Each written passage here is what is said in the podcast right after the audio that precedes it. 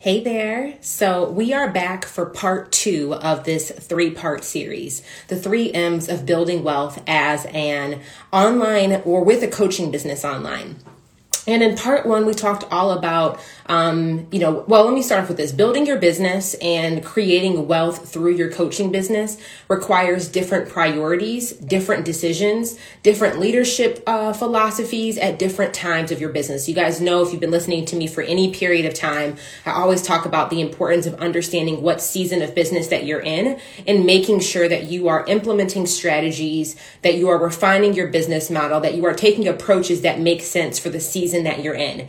And there's really three different phases that you are going to grow through as you are getting, making money, getting rich, and then building wealth within your coaching business. And the first phase is from zero to $100,000 in revenue. And we talked all about that in the last episode, really the importance of why you need, like what type of business off, business model you need to be using. Um, what do you actually need to be selling? What price point should you be selling at? And when you're in phase one, when you're fo- fully focused, well, your, your full focus should be on how do I make money? Really packaging a high ticket offer, something that's three to ten thousand dollars per in, in price point. Um, your goal here is not to get a lot of leads. You don't need to have a huge audience, but your goal is to have quality leads who are, you know, qualified leads who are paying premium to work with you so that you can actually put yourself in a financial position to be um, really financially independent from your paycheck. And that's what a high ticket private one-on-one offer does for you when you're in phase one of making money. Today's episode, we're going to talk about phase two, and that's that 100,000 to $300,000 range. This is all about managing your money. And then phase three, we're going to do in the next episode, that's that 300,000 to a million dollars in revenue, all about how to multiply. Okay. So if you're in that, I think regardless of which phase you're in, I think it's still very important for you to tune in and pick up these lessons. Um, because one thing is if you're in phase one and this, you're listening to this episode about phase two about managing money, um, this gives you full permission not to actually focus on the things I'm going to talk about today because you need to focus on the season that you're in. So, actually, you listening to all three episodes and getting a good picture of what are the three different phases are, um, allow gives yourself permission to not focus on solving problems that are beyond where you currently are, but gives you full body permission to say, okay, these are issues that I'm going to worry about when I get to this phase. That means I can just focus on where I'm at right now. Okay, so I really hope that that gives you um, the because I think a lot of the time we get mixed up and make investments in our business, join coaching programs, um, spend time exerting on things that are not problems for the season of business that we're in. And we're staying busy, but we're not actually seeing the progress that we want. It's because we're solving problems that are not even problems for the season that we're in, right? So phase two today is that, that 100,000 to 300K in revenue, um, all about how to manage money. And for those of you guys who are catching me live right now, thank you guys for all the love about my curls. I just washed my hair um, over the weekend. So um, we're going to be rocking the curls for the next week.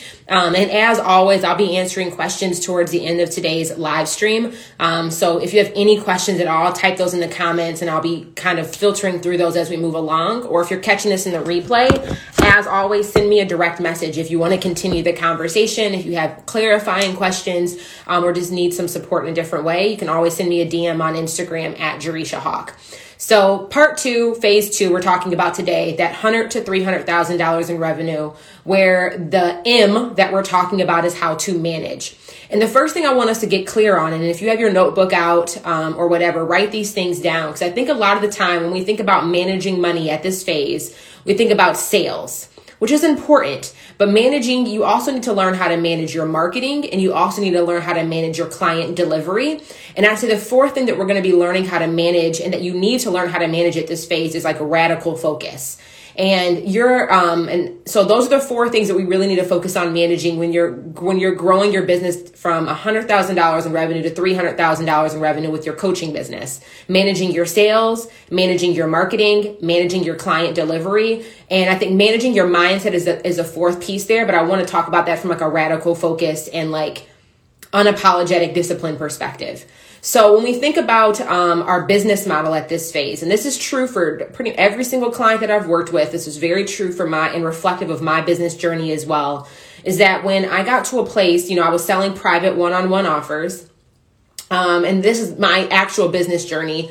Uh, this and it might happen really fast. So I was working full time as an engineer within 18 months i had replaced my salary quit my job um, and we had you know booked $150000 in sales. Like it was it happened pretty quickly in my opinion um, just because you know i spent eight to nine months kind of tinkering around unfocused trying to sell low ticket offers, trying to grow an email list, trying to um, make this lower end membership model successful. And it was completely out of alignment for the season of business I was in and for the capacity that I had available. So then another six months or another eight months of pure focus on premium price, you know, high ticket offers, enrolling clients at that $3,000 to $10,000 price point. I had worked with maybe five or six clients, private one on one at about that three to thirty five hundred dollar price point. And then from there, I transitioned. I, I created. I launched my very first small group program.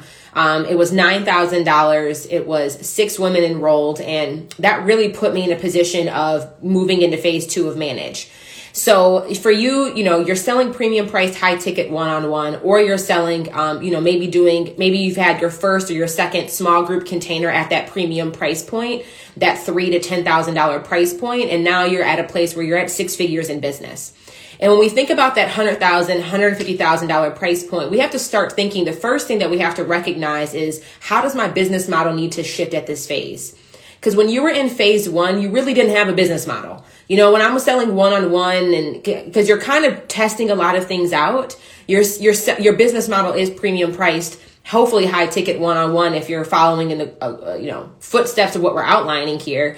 Um, but you, you know, your, your, your offers are very customized. Your delivery is extremely customized. It's very tailored to the client itself. Um, there's a lot of all of your intellectual property and a lot of the value that you can offer and that you are able to position is what's still stuck in your head. You probably don't have a documented process yet. You know, there's a lot of customization happening. And when you transition into phase two and you're at that 100K moving to 300K, you really have to start thinking about, okay, I need to now manage expectations when clients come work with me. I need to start creating healthy boundaries so that I'm not creating codependent relationships and also so that I'm putting myself into a position where now I'm actually creating the foundation for me to have a scalable offer.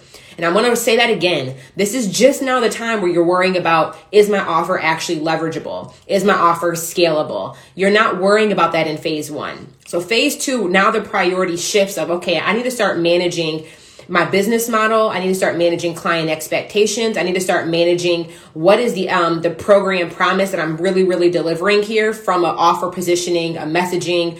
You know, ex- when I think about expectations, what does somebody expect to get from me when they work with me? And how do I now package that into a container that does create the foundation so that I can scale this later?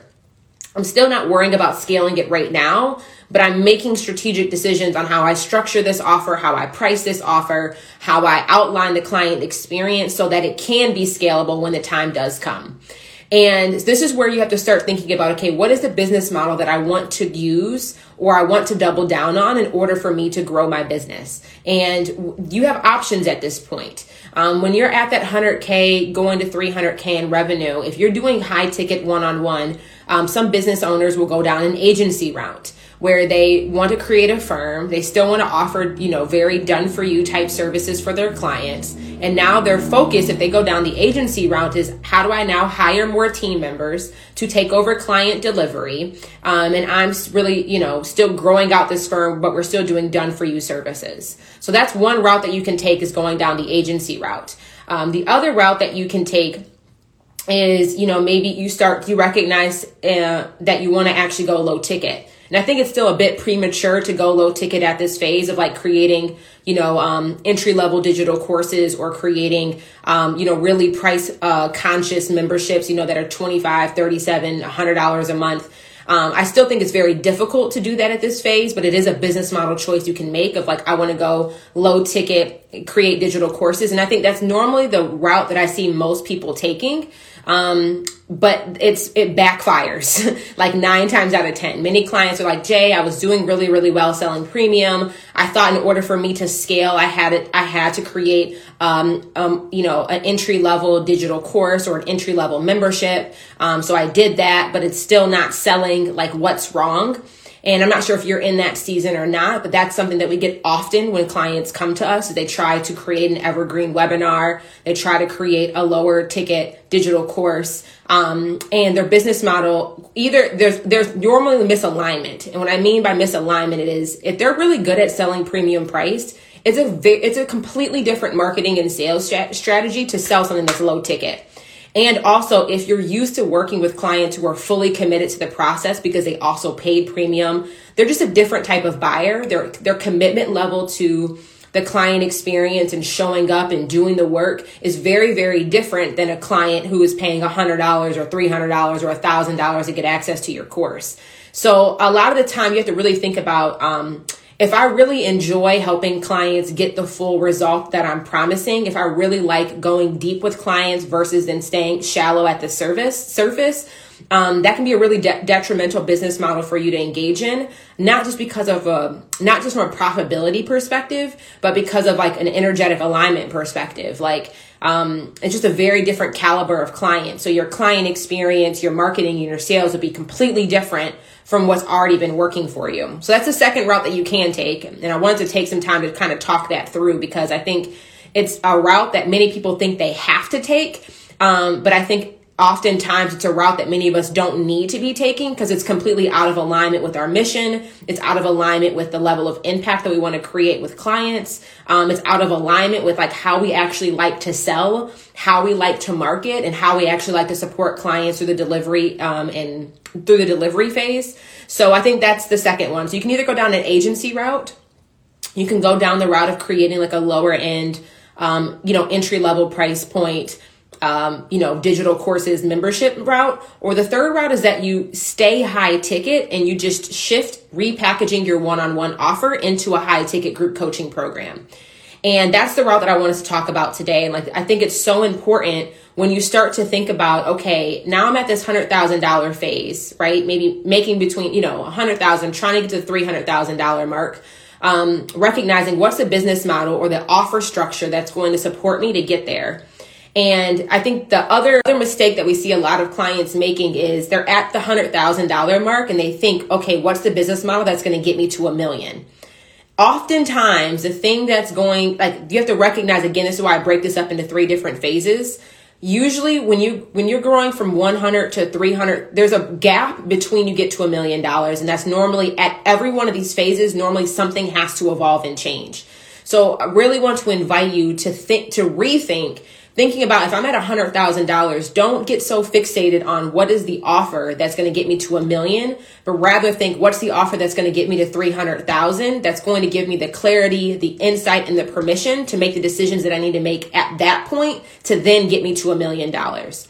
So I hope that that makes sense. Um, because I think the reason why a lot of clients go down the route, or a lot of people think that at, now I'm making $100,000 in revenue, I need to introduce an entry level or a lower ticket price point. Um, it's premature and it normally happens too soon because you don't have the capacity to do it. And it's now you're overcomplicated your marketing, your sales, your client delivery because now you're it's very, very different than what you have to do if you want to continue selling high ticket. Um, is that they think, well, this is the thing that's going to get me to a million dollars, and you're skipping a step you just need to focus on what's the offer structure in the business model that's going to get me to 300K. And then when I'm at 300K, I'm going to now have a different level of perspective. I'm going to have new heightened awareness. And now that I'm at 300K, then I can decide what's going to get me to a million. So I think those are the three different offer structures that we see happen most often in the online space. Either people go down the agency route, they go down the digital course route, or they go down the high ticket group coaching route. And I think if you're trying to build wealth with a coaching business, if you're already having success selling high ticket, if you were able to get to six figures and that was your most prof- profitable offer was a premium priced um, either done for you or one-on-one coaching container my thing is why reinvent the wheel? If you're already good at selling premium you're already good at closing clients over the call you're already good at delivering that higher end in-depth client experience and it's already proven to be profitable for you, why try to overcomplicate things by doing something completely like not in that vein or in that wheelhouse from the business model perspective? So I think that that's the point. That's what I do. That's what we teach clients how to do inside of leverage is create leverage with what already is proven to work. So if you've already proven that you can get results private one on one, if you've already proven that you can get, um, you know, you know, you know how to sell and convert at that premium price point. If you've already proven that you can deliver at that level, leverage what's already working by repackaging your one-on-one offer into a high ticket group coaching program.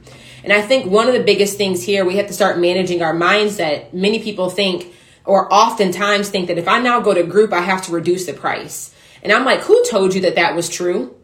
Like, who said that now that you're delivering in a group container, you have to reduce the price point? And when I think about this, I want to think about like the college education system. Harvard, just because now they're teaching in a group class does not mean they decrease the price point. If you think about college, you're learning, you're learning in a group environment. And, you know, I think sometimes we forget that as coaches, when you introduce a group coaching program, you're now also becoming a teacher. You're not just a coach anymore, you're also a teacher. And this is when we have to start doing what's required at this 100 to 300K level. When you transition into a group coaching container, you now become a teacher. And how you get clients results is no longer purely dependent on office hours, you know, private working one on one with a client your priority needs to shift of how do I unpack my intellectual property in a way to design curriculum so that clients can come through this curriculum, you know, come you you know, I can teach them material, they can comprehend what it is that I'm teaching, and they also have a blueprint, a framework, a step-by-step guide to implement the thing that I just taught them. So your your price point does not need to decrease just because it's gone to group. You just have to rethink how am I offering and introducing value. And this is why I say your sales you have to manage how you're selling at this phase because it's different. You know, when you're selling private one-on-one, that's a different angle of positioning to get the sale versus I'm selling premium price group pro- program. That's a different objection that you're going to have to handle. That's a different value proposition that you now need to effectively communicate in your marketing and in your messaging. That's a different angle of positioning that you have to learn how to do. And I always say sales is not a sales is not something you do, it is a skill that you learn. Because if you're selling private one-on-one, you're going to position that differently and your ideal client, their buying decision criteria is going to be different versus when you're selling a premium price group coaching container. It's a different, you know, you have, that's a different objection that you have to know how to handle. That's a different value proposition that you need to know how to infuse into your marketing and into your sales process. So it's not that something's wrong of like, oh my gosh, like people keep asking me, why do I not, like, what's the value of group when you used to do one on one? I want you one on one. We have to, like, you have to retrain yourself and reteach yourself. How do I now market, sell, and deliver in a way that still allows me um, to produce, um, you know, high level of client results, consistent results for my clients without it being dependent on me? And reducing your dependency is so important at this phase. I'm not saying that you're going to remove yourself from the group, group program or remove yourself from the client experience, but you have to create now processes and curriculum and structure within your, your client delivery to be able to produce the result that you used to produce just by like touching a client one on one.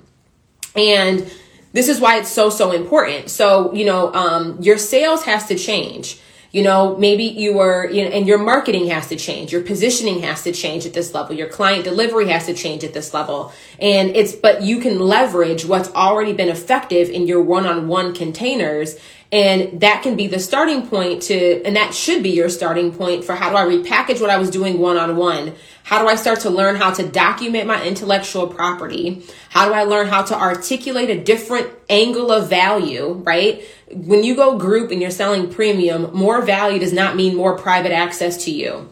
And this is something I want you to like lean in on, okay? I'm like leaning into the screen and into the microphone right now because this is probably one of the biggest misconceptions when people go to group program or when people tell me, Jay, I've been in a group, and let me know this is you. Have you ever enrolled in a group coaching program where like it was you know um, there were group calls every call was just like q&a you know you have to wait in turn wait in line until it was time for you to answer your ask your question um, and, and it was really difficult for you to piecemeal like the steps and the framework that you needed to follow in order to get the results. Um, and really the only value or the only time where you gained clarity or momentum was when you work with the coach one on one. it was really difficult for you to gain that momentum and clarity just by following their processes or following their curriculum. Or maybe you were in a group container where there was no curriculum. Um, or maybe there was curriculum, but it introduced a concept, but you still had to talk to a coach private one on one to actually figure out how to implement it. And if you've ever been in a container like that before, it can be, um, especially if it's, if it's, if it's promised that this is a group container with a methodology that's going to get you a result, it can be very damaging because the, if you are in a group coaching program and the only time that you get value or momentum is when you talk with the coach privately one on one, that means there is a breakdown in their curriculum. It does not mean that group containers don't work. It just means that the person that you worked with has not yet done an effective job unpacking their intellectual property and developing that into a curriculum that can be followed by somebody else. And I want to say that again. If you've been in a group coaching program that did not work for you, it could be usually, and, and at the only time that you gain momentum, and maybe think about yourself. If you have a group coaching program right now, and the only time that your clients get results is if they have um, a significant amount of private one-on-one access to you, that means that you're one. Now you're creating a codependency relationship with your clients because they think now they're starting to believe that they can't get results unless they touch you or you give them permission or give them per, um, approval or, or have some sort of private dialogue with them. So now you're creating a very unhealthy, extremely unscalable codependency relationship with your clients. And secondly, if the only time your clients are getting results is when they're talking to you private one on one, it means that you have not done an effective job documenting your process into structured curriculum that a client can follow to get results without you having to, t- like, without private access to you.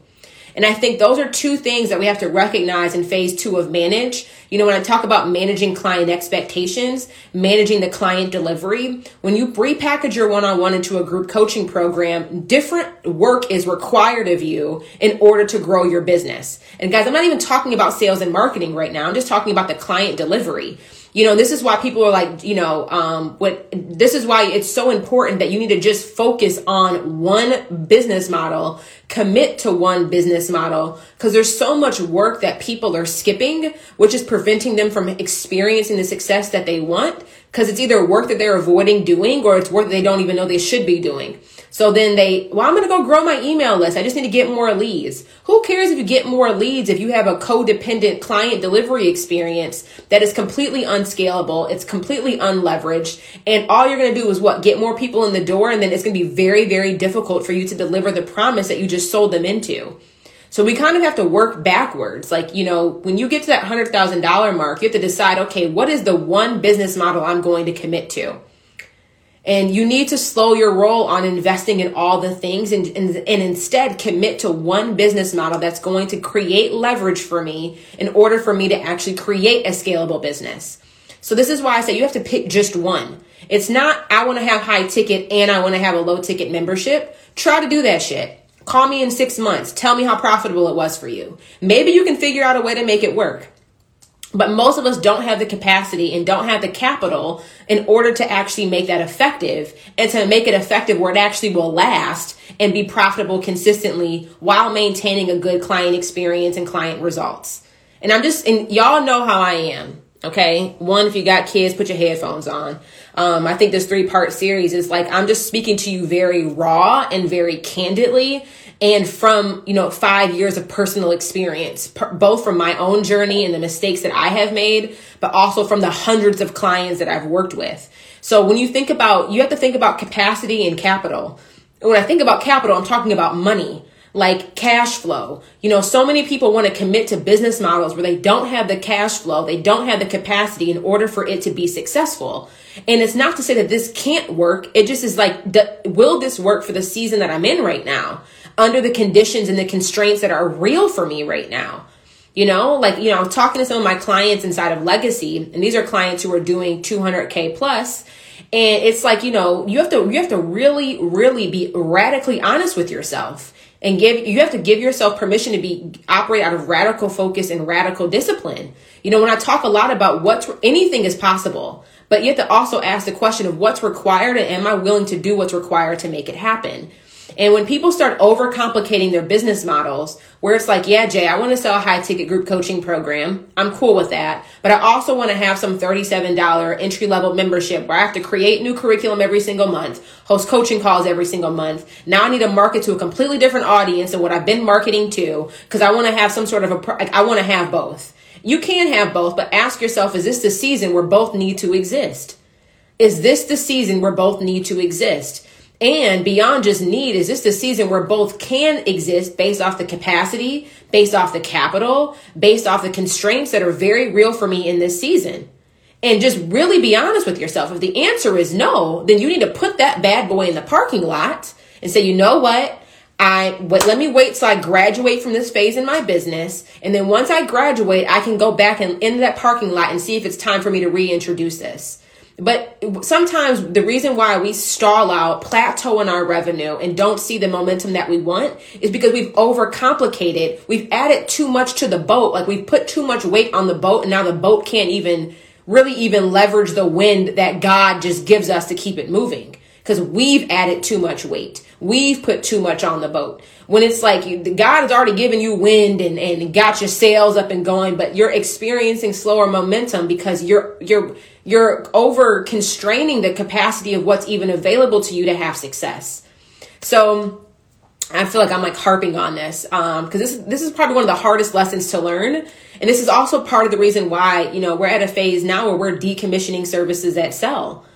And it's because it's it's what makes sense for the season that you're in. For the past four years it made sense for us to sell this offer. It made sense for us to serve this target audience. It made sense both profitably energetically it was in the most value for our clients and now that four years has passed it's like where is the most value created what capacity makes sense what operationally makes sense like you know things change so I feel like I'm harping on that right now, but you have to really start to think about you have to pick one business model. Am I going to stay doing, am I going to go into an agency route? Am I going to a digital course, you know, a lower price point, high volume route? Or am I going into a premium price group coaching route? And just pick one. Only one. Only one. You pick one. Um, and this is where we have to start managing those expectations, right? So you have to start thinking about from a sales perspective how am I going to convert these clients? If you're trying to market to two or three different audiences, and if you're selling a low ticket versus a high ticket, those are two different audiences. And when I think about audiences, I think this gets misconstrued a lot in the online space because a lot about how people teach about target audience. Um, even though you may be selling to me and I technically am an ideal client or a target client for your lower end $37 digital book and your $3,700 one on one and your $30,000 group program, right? I, it might be me at different phases of my journey, right? That's how you hear a lot of other people talk about ideal client. The thing that we, most people do not educate you on, this is a huge part of what we teach inside of our programs and services that sell and in leverage, is the psychological behavior of that buyer. So even though I might be an ideal client for all three of the offers that you have at all three of the different price points, my buying criteria and the psychology that I'm going to use, the thought process that I'm going to use, the criteria that I'm going to go through to make a buying decision will be completely different for that $37 book that you're trying to sell me, from that $3,700 one on one offer you're trying to sell me versus that $30,000 program you're trying to sell me. My, my, in, like my psychology, the buying decision criteria that I go through before making a buying decision will be completely different for each one of those price points.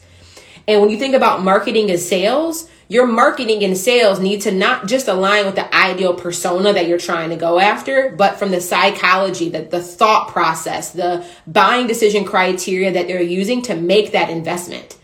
That's where your marketing needs to be aligned. Your ideal client is part of that equation, but it's not the only, that's not the end all be all. That's just X y of that x plus y, you know, equals z or whatever. We're talking about math here now. Your ideal persona is just one part of the equation. Understanding the identity, the beliefs, the thought process, the buying decision criteria of the person is the other part of the equation. And this is where most people skip. Like, well, Jay, I'm I have an ideal client and this offer can work for any like this this person can buy any of these things because these offers support them at their different stages of their journey, which is valid.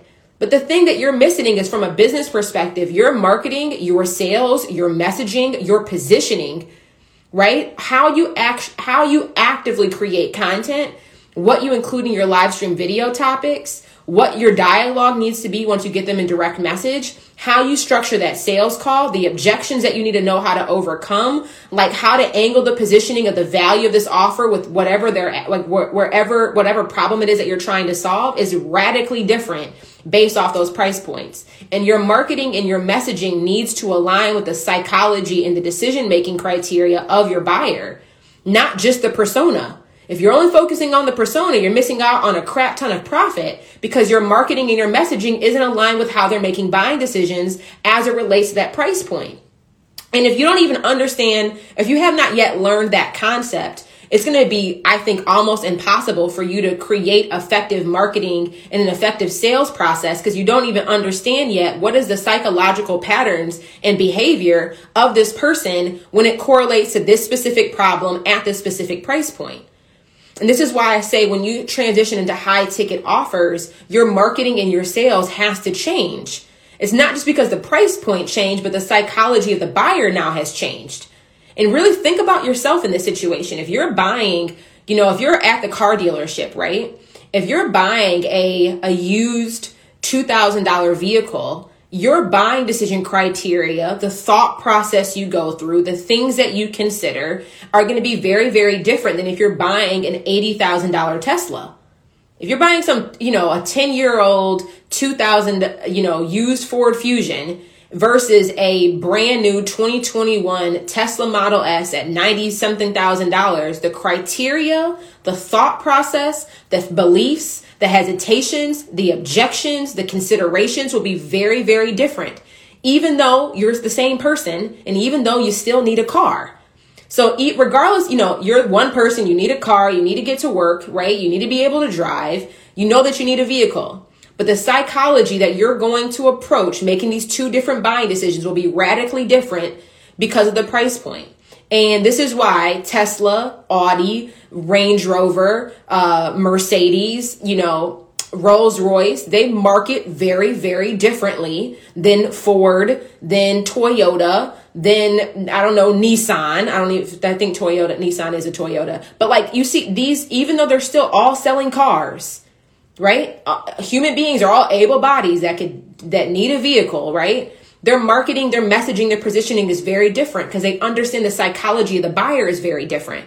And this is why, you know, I'm, I'm harping on this because when you get into the phase two of going from 100 to 300K, managing, these are part of the things that you now have to consider when deciding which business model makes sense for me.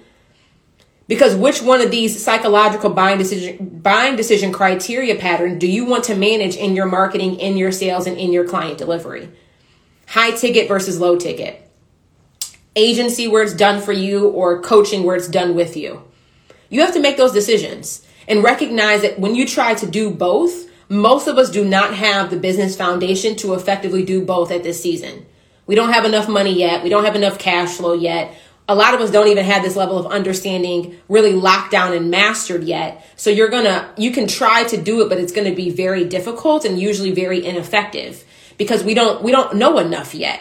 So when you're thinking about, you know, those are some of the shifts that we have to make is that the value is not by me giving more of my clients more one on one. The value is how can I better document my curriculum and better unpack my intellectual property and create frameworks and models. Like, how can I become a better teacher, not just be a better coach? Which you do also need to continue being a better coach, but you also need to now figure out how do I become a really, really great teacher and an effective teacher where I can introduce concepts. They have an understanding and a knowledge of what I just taught. Um, they have a comprehension where now they're able to apply it. And this is where coaching kicks in is now that they understand it and can apply it, I can now coach them through the implementation and execution of it. You know, it's like, okay, Jay, I did everything that you said, but this is the part that didn't click. Oh, let me coach you around this or help fill in that gap. Right? And then secondly, from a marketing and a sales perspective, you really need to start dipping your toe into like, um, the psychological behaviors, the buying decision criteria, um, understanding market sophistication, like, and all these things need to be packaged into your offer itself. So that's when it comes to marketing, sales, and client delivery. Like this is where the focal point needs to be inside of phase two. And also why I still think a high ticket group container is a vehicle to really do that for you because there's so much stuff operationally now on the back end, everything that I just described that need that's the type of work that needs to happen. And it's not that you need to go get more leads because again, we want to still focus on how can we allow ourselves to grow to 300K in revenue without having to completely demolish everything that we've done. And it's like you still, if you're still selling premium price at three to ten thousand dollar price point, a lot of the things that were true for us in phase one are still going to be true for us now. We don't need to have a large audience, right? I don't need to have thousands and thousands of thousands of people on my email list. I don't need to have thousands and thousands of thousands of people on following me on Instagram or in my Facebook group. Because now, if I can just get better at refining the messaging, refining the positioning, better declaring my program promise, you know, better unpacking my intellectual property, one is I'll be able to convert at a higher rate. My conversion rates will go up. Um, I'll be able to better qualify leads. You know, I'll be able to better speak to my ideal client at a much deeper level so that I don't have to like really, if you just really do that well, like you really don't have to do much else because a lot of the stuff you doing that work well just continues to attract more qualified leads into your ecosystem. So this is one thing there. It's like it's not like about your your. This is where I think sh- when people talk about shiny object syndrome of like Jay, why I need to go do all these things when you really understand what is truly truly required for me to gain momentum and experience growth. That I just need to focus on these things focus on better understanding my ideal client, digging deeper um, into their identity levels and understanding, infusing that into my marketing and messaging. Like that, I, most clients it takes them 12 to 18 months to do that really, really well. And if you think about that, I didn't say anything about growing an email list. I didn't say anything about running paid advertising. I didn't say anything about building webinar funnels. I didn't say any of that. If you can just focus on these things that I just laid out, within 12 to 18 months, we've been able to see dozens of clients go from 100 to 300K in revenue. And not, and many clients have done it even faster than that just because of how quickly they were willing to give themselves permission to only focus on those things. So I think that's the other part, you know, I, I think about clients who are in leverage who maybe are experiencing success or experiencing growth at a different pace it's usually it's because it's how long is it actually taking you to niche down? How long is it taking you to give yourself permission to define a program promise that's very, very specific? You know, how much resistance are you battling against with being able to make these, you know, like make these focused decisions of digging deeper into the psychology of my buyer? Like normally that resistance and that tension, the, the time frame in which people are like battle it and like I don't know, like don't want to surrender to it, like that heavily influences the time frame it takes for you to grow from 1 to 300k. And this is why I said this is one of the toughest phases um, is because many it, there's a lot of internal resistance and a lot of external noise that we're combating against of like wait a minute, I can grow my business without having to spend more money on paid ads or I can grow my business without creating complicated funnels. Like my business will naturally grow by me actually double down, double downing. I don't know if that's the right word of like actually niching down even more. My business will grow when I focus on less clients, but at an even higher price point. Like people will want to pay me premium based off the value that I'm communicating. Like those are beliefs that many of us have a really difficult time stepping into fully accepting, fully owning, and like operating out of. And the longer it takes for us to commit to those elements, uh, or redefine these truths in our thought patterns, um, that's usually very it, uh, directly correlated to how long it's going to take you to get from 1 to 300k in revenue. It's not because you're lacking strategy but a lot of the time um, it's difficult for us to to lean into that resistance. And it's not that you're lacking the know-how like there's programs our program exists you know leverage is specifically designed to help clients repackage their one-on-one into a high ticket group coaching program. And we teach them how to market sell it and and fill it um, without paid advertising. It's only using organic marketing by infusing sales psychology doing live stream videos really understanding that buying decision criteria that we talked about and repurposing your live stream content. It's all organic And, you know, but I, when I think about, okay, when I, when we talk about managing at this level, we have to manage our mindset, manage the truths that we are operating out of and making decisions in our business from right? Like, you know, and we have to think about, okay, what are these truths that I need to unwrite and recondition? Um, and who said that it has to be this way?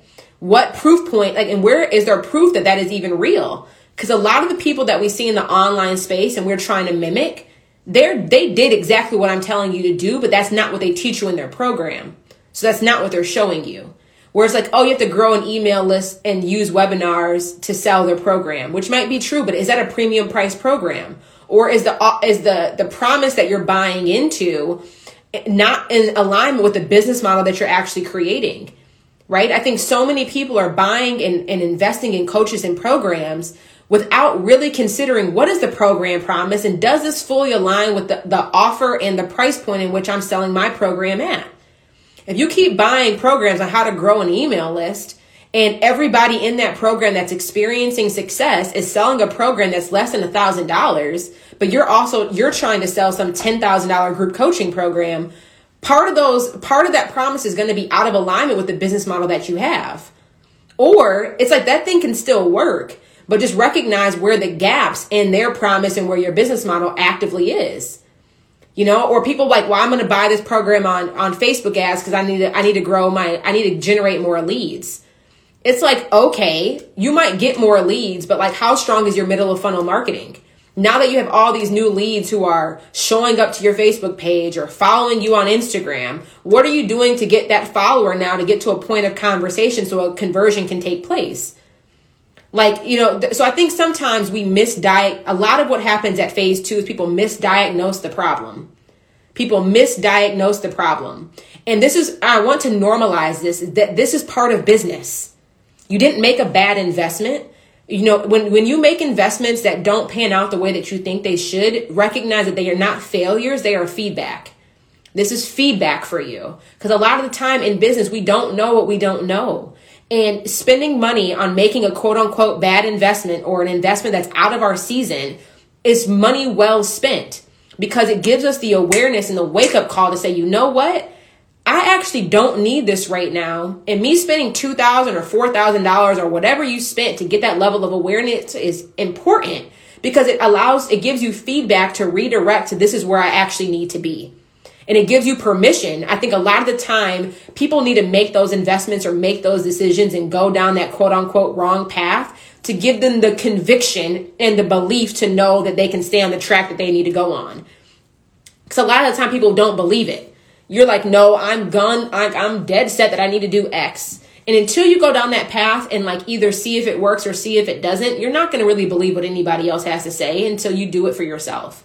So I'm not saying that these are bad things or that you did the wrong thing. It's just I'm trying to so much the reason why I create this content and give and I'm so transparent with you guys is that hopefully you can learn from lessons that I learned and hopefully um, don't have to pay to learn the lessons that I've paid to learn so much of what I'm telling you right now is because I've spent the 10, 20, 30,000 dollars going down the wrong, I don't say the wrong path, but going down a path that was not in alignment with the season of business that I'm in.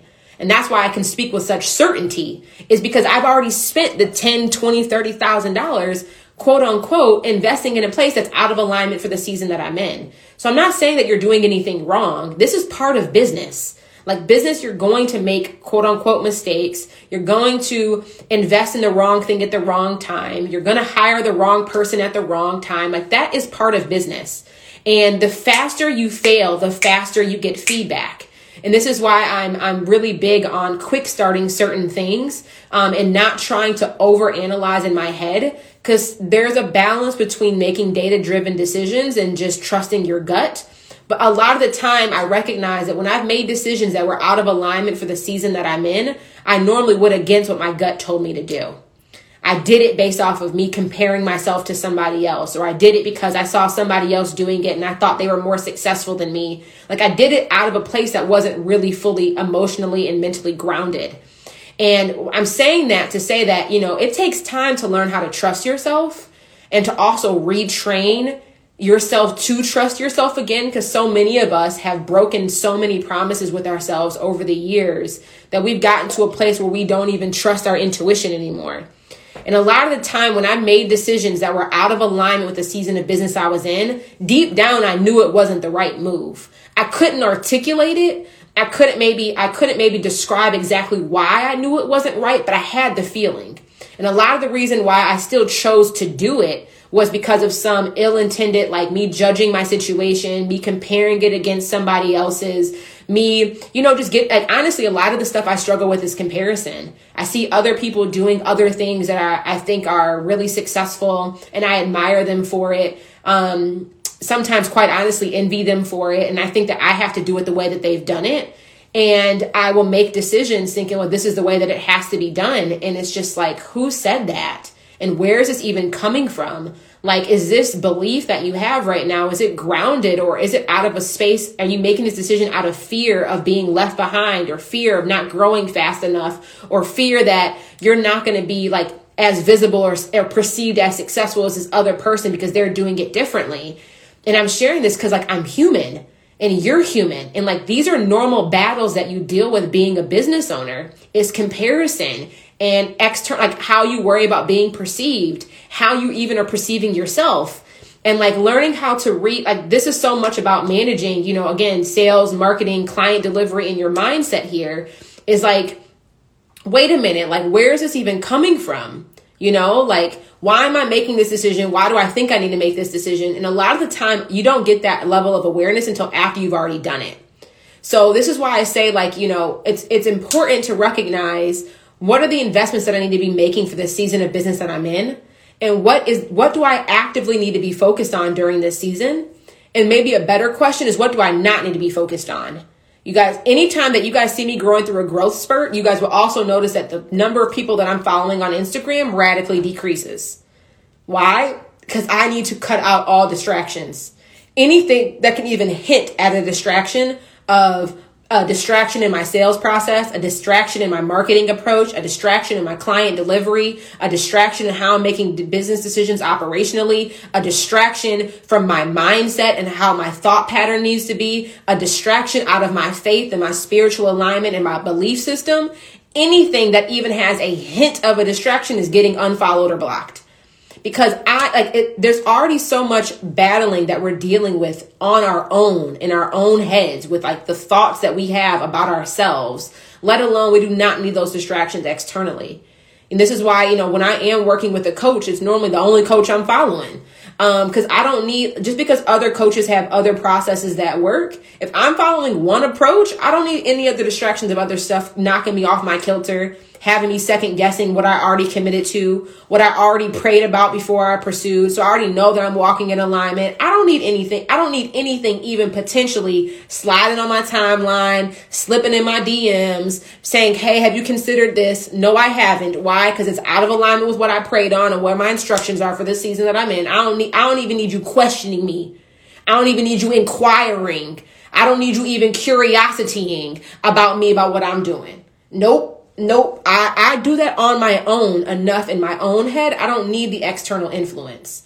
And i think this is what i talk about managing like so much that 100 to 300k phase is probably one of the biggest breakthroughs that you will experience in your business if you get there. And i'm not saying i'm saying if not because i think you lack potential but because a lot of the time many people lack the discipline and lack the focus and lack the blinders that's required to g- grow through this like I see so many businesses stuck at this phase, or maybe they're at 300k, but they've pla- they've been stuck at 300k for the last five years. It's because they haven't mastered one of these things that I just talked about earlier, and so much about managing in phase two is just it's so important.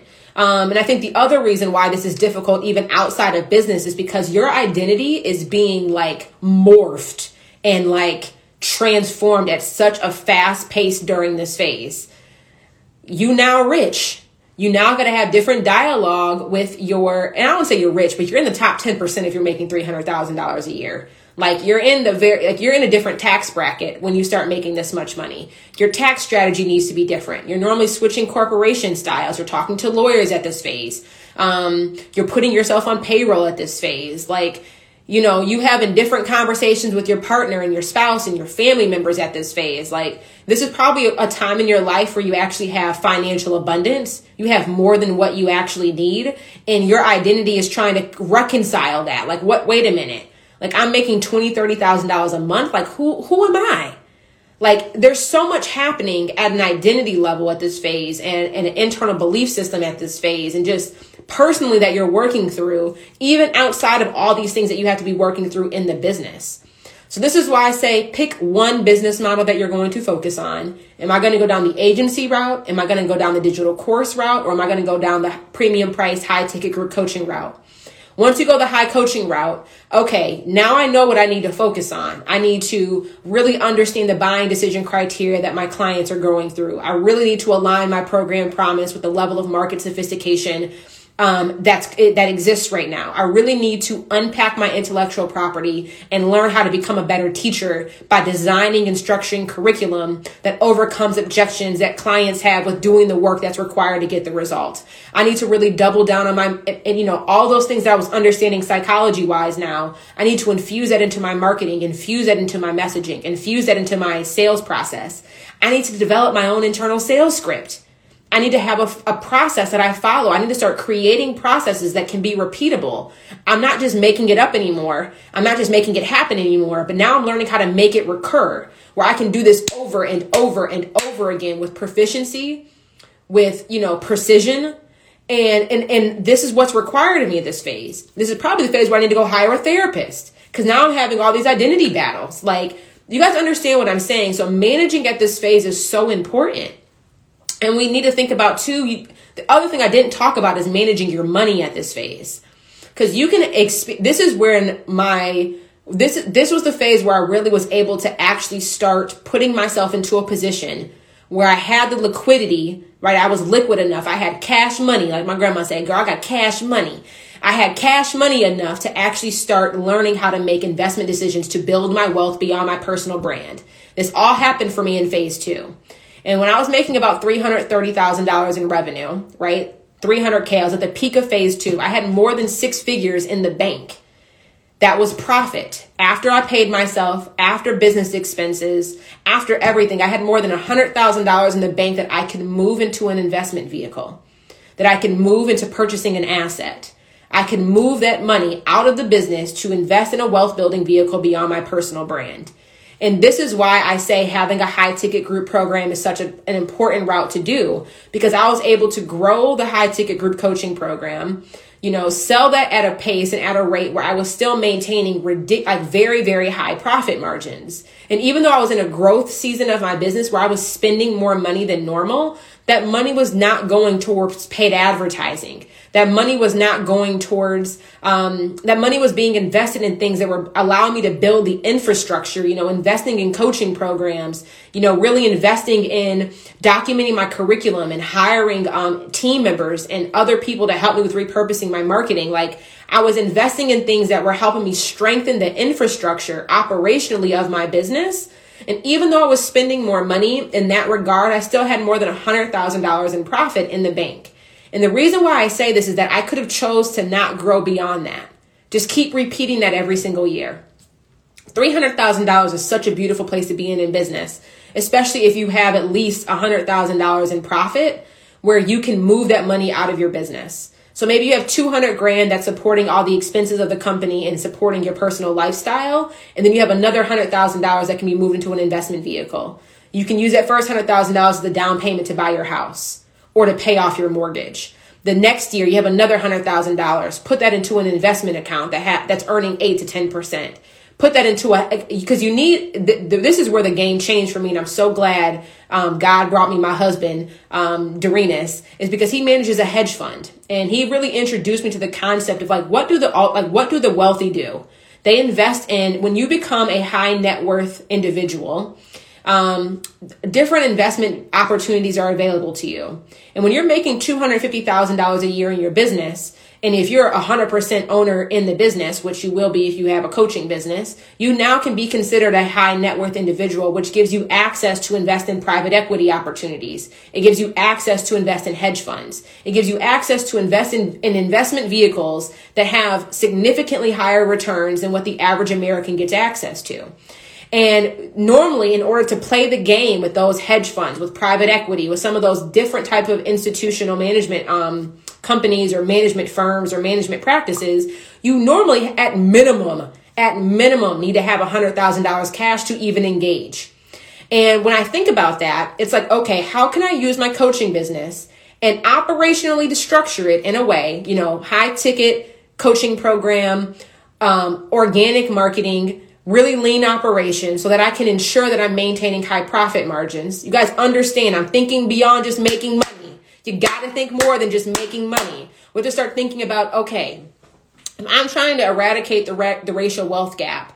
I'm trying to get to the freaking starting line because I'm so far in the negative. What, how do I need to play my cards and what's really required of me so that I can do that? And a, and a high ticket group coaching program business model that's focused on organic marketing and lean operations is a beautiful vehicle to get you there. Cause you can be making $300,000 a year with $100,000 in profit. And then that $100,000 in profit, you can move into an, into an investment vehicle that can help you build wealth.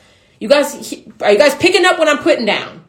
I feel like I'm getting hot, but I'm just I'm just getting real passionate right now. Like, are you picking up what I'm putting down? You've got to start thinking beyond just making money. Like we've got to break this ment- this hustle mentality mindset cuz I don't know anybody working two jobs that makes more money than one per- person making one. And I don't know anybody working three jobs who's make like people who work harder working two jobs, three jobs. No, I don't know anybody who actually makes more money than the person who's doing it smart.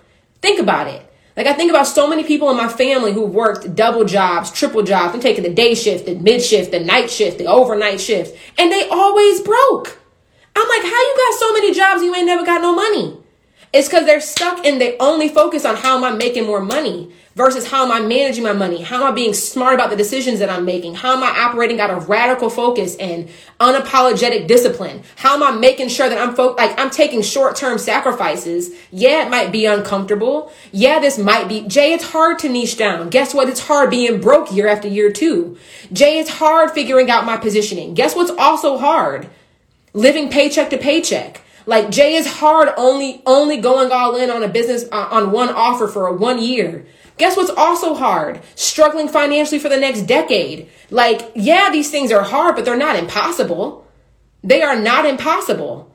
And and we have got to recognize people think about their business in such a short-term perspective. Like, well, Jay, I want to I need to have a new offer every 6 months. Sis, if you're thinking long term, we're like, listen, if your business exists for 10 years, you have time. You have time. Like you don't have to be doing everything right now out of the gate. Like you have time to introduce new offers. You have time to create new programs. You have time. Like stop thinking so short term. Like if you're building a business, like you got to be thinking 3 years, 5 years, 10 year time frames. You know, like people like, "Well, Jay, I need to have a book. I need to have a digital course. I need to have a coaching program. I need to have a consulting agency." I'm like, "You've been in business for less than 9 months." How is this all about to work? And you just started nine months ago from zero. You have time. Like, why y'all try, like, stop rushing the process. You're not even honoring the process and like really analyze where is that coming from? Like, what am I afraid of missing out on? Like, why, why do I not believe that my business is going to exist long enough for all of these seeds to bear fruit? Like, why am I rushing the harvest? I keep picking up my seeds, moving it in the dirt, picking up the seed, moving it to another place in the dirt, picking up the seed, move. It's like just give it water the damn thing. Give it time to grow. And some seeds, all seeds don't need to be planted at the same time. I don't know nothing about agriculture. I don't know a lot. But I know there's certain seeds that you need to plant in different times of the year. You can't plant them all in the exact same spot at the exact same time thinking they all gonna grow. Know what happens if you put a tomato next to an apple tree, next to a oak tree, next to a I don't know zucchini. Like you can't put all the stuff. You can't put all the seeds in the same spot at the same time, thinking they all gonna grow. And I, again, I don't know that much about agriculture, so maybe you can do that, but I, I don't know. I don't. I, I don't think you can do that. Okay. I think about my little plants I even got in my house. They got to be in different spaces.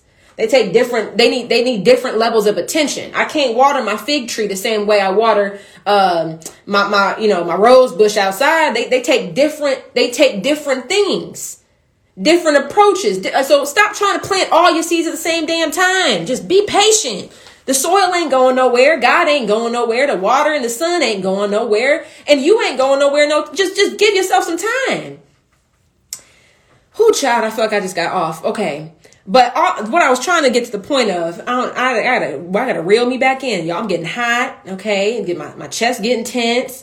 Um, but we just gotta uh, exercise some patience here and a- exercise some perspective here and, and, and exercise some, some, some discipline here. Y'all got, okay? Feel like I'm talking like Reverend TD Jakes now or something like, come on, y'all, get it together. Um, but we have got to start phase two is really the time period where we have to start thinking beyond just making money. And we have to start thinking about okay how can i manage my money to make my money work for me? And because so many of us are building coaching businesses if you're still listening to this you understand that concept is that your coaching business is not going to have a traditional exit strategy as normal brick and mortar or other businesses your goal, your exit strategy, and this is again something else we need to start thinking about at this phase is what is my exit strategy? You're not going to sell, most of us, 99% of us are not going to sell our coaching business and get an exit, and that exit is the thing that get, builds our wealth. We are our exit strategies. We, our business is our retirement plan. And I think about that very, I take that very, very seriously because how I make decisions in my business will absolutely d- determine the level of comfort that I live in when I'm 40, 50, 60 years old. Right? Because many of us are not going to be wanting to do live stream videos when we're 55 years old. And like the beautiful thing of when you operate your coaching business, if you do high ticket coaching, lean operations, um, low dependency on paid advertising so that you can be operating with high profit margins, you can literally buy your retirement in like a fourth of the time period that it would have taken if you were in normal corporate America. You can buy your retirement in 10 years versus spending 40. You know, you can retire in 10 years. If you're making $100,000 profit every year, you got $300,000 business, you have $100,000 in profit after your payroll, after you've paid yourself, after your business expenses, after paying your team, after paying for everything, you have $100,000 left over. If you invest that $100,000 into a vehicle that's earning, let's just say 15%, which if you have a hundred grand, you can get access to opportunities that are producing 15% returns or more. Do that 10 years over. Bruh, you've probably, you've made more now off of that $100,000 a year with 15% returns and profit than you would have made in 40 years investing 4% into your 401k was a 2% match. You would have made more money in that time period than you would have made in 30 years at your normal 401k at your job. So it's just like, you got time and play it smart. Like we've got to think about, you know, I think so much of what we see in the online coaching industry, and I'm just saying 15% at minimum. Like I think about my husband's hedge fund. He gets significantly higher than 15% returns year over year. And when you're now a, a high net worth individual, you have access to those investment opportunities that do pr- produce 30, 50, 100% returns. Um, or you can, you know, you can, there's so many different routes that you can take, but now you actually have money to play those games. You know, people talk about real estate investing. You ain't got to just buy the busted down $8,000 house that was foreclosed in the hood. Like you can actually buy a house in the suburbs that's $150,000, $200,000 with like decent tenants who are paying you $1,500 to $1,800 a month in rent. Like you ain't got to start from the bottom all the time.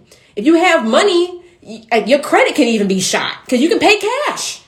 Like you can, even if your credit is shot, cash is king. And even if you, maybe you ain't got time to build your credit back up, but if you can build your cash up, you ain't got to go to the bank to get the mortgage. You ain't got to go to the bank to get the loan. You now are your own bank. Like, and this is why I get so passionate about what I do, why I'm so consistent and religious about the approach that I teach, is because when you can learn, eh, you know, you gotta, you gotta understand how these, the, the tools that we're using to play the games that we're playing, social media. I, I use social media to grow my business. it's the backbone is, of my lead generation is social platforms. So I master how do these platforms work and how can I use them in during this season of my business, during this time period where it's accessible to me to make as much, get as liquid as I can and generate as much profit as possible. Cause that puts me in a position to make different plays. Even if people, you know, people tell me, Jay, my credit is shot because five years. Guess what? Make more money well, I don't want to, I'm paying too much in taxes. Make more money. Having a high tax bill is probably one of the biggest privileges in life. And I, it took me time and a mentor to help me reframe that. Well, Jay, I don't, you know, if you worried every year about how you can never pay taxes, that means you're not making enough money. If you're not making enough money, if you want to owe a tax bill at the end of the year, because like there's things that you can do to mitigate and minimize that tax liability. But like if you are trying every single year to just how do I make just enough so I ain't got to owe Uncle Sam nothing, you playing too small. Like, if you ain't got to pay no tax bill every year, you're not making enough money. You're not making enough money. And you know, people tell me, Jay, I'm worried about insurance. And insurance is a very real thing. But then ask myself, how much more money do I have to make where I can afford to pay for whatever type of insurance I need to afford?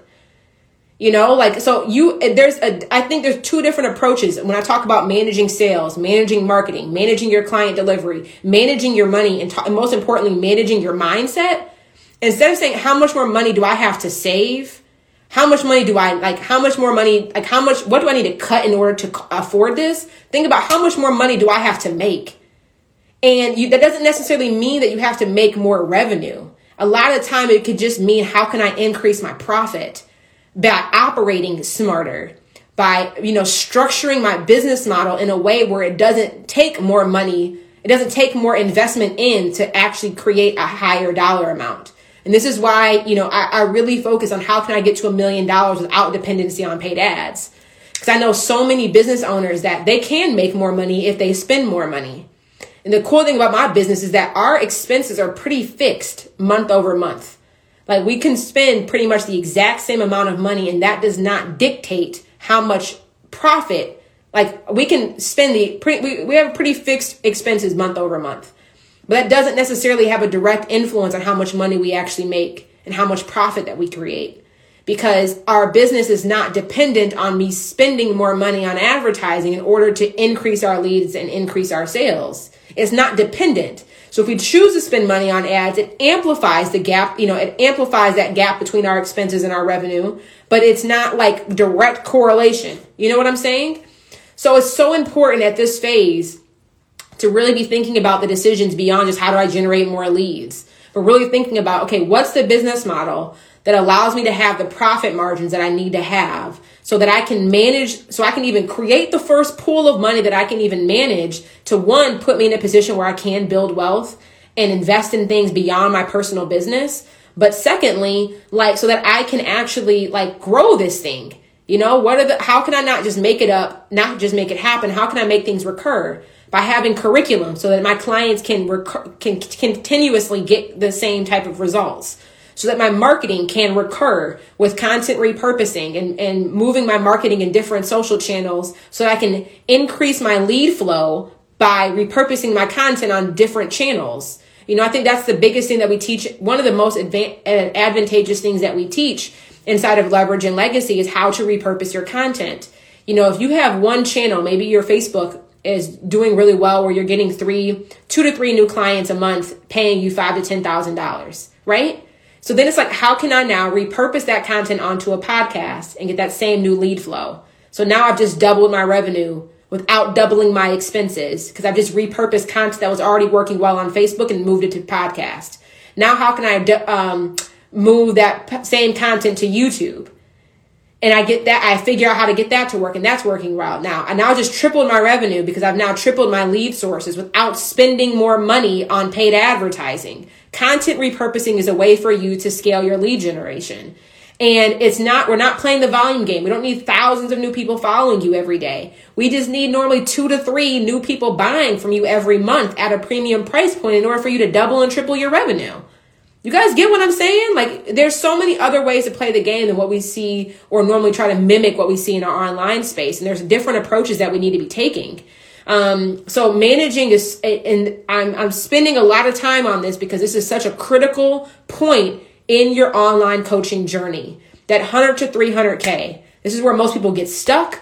This is where most people don't break through, or this is where most people plateau.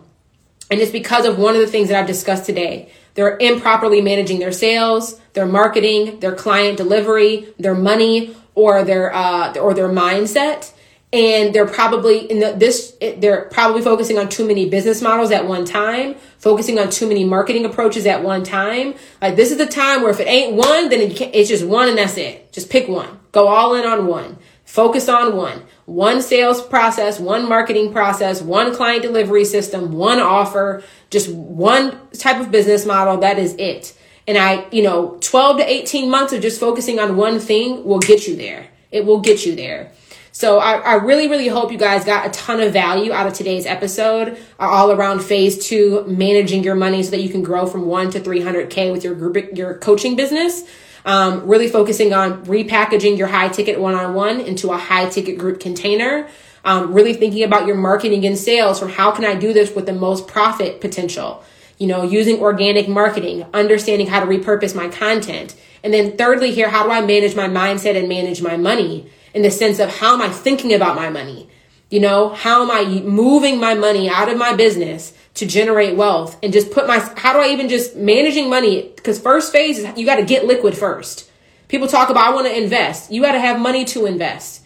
You need to get liquid first and phase two can get you liquid and just get, because you need to have the money to make the move. If you ain't, you can't make no moves if you ain't got the money.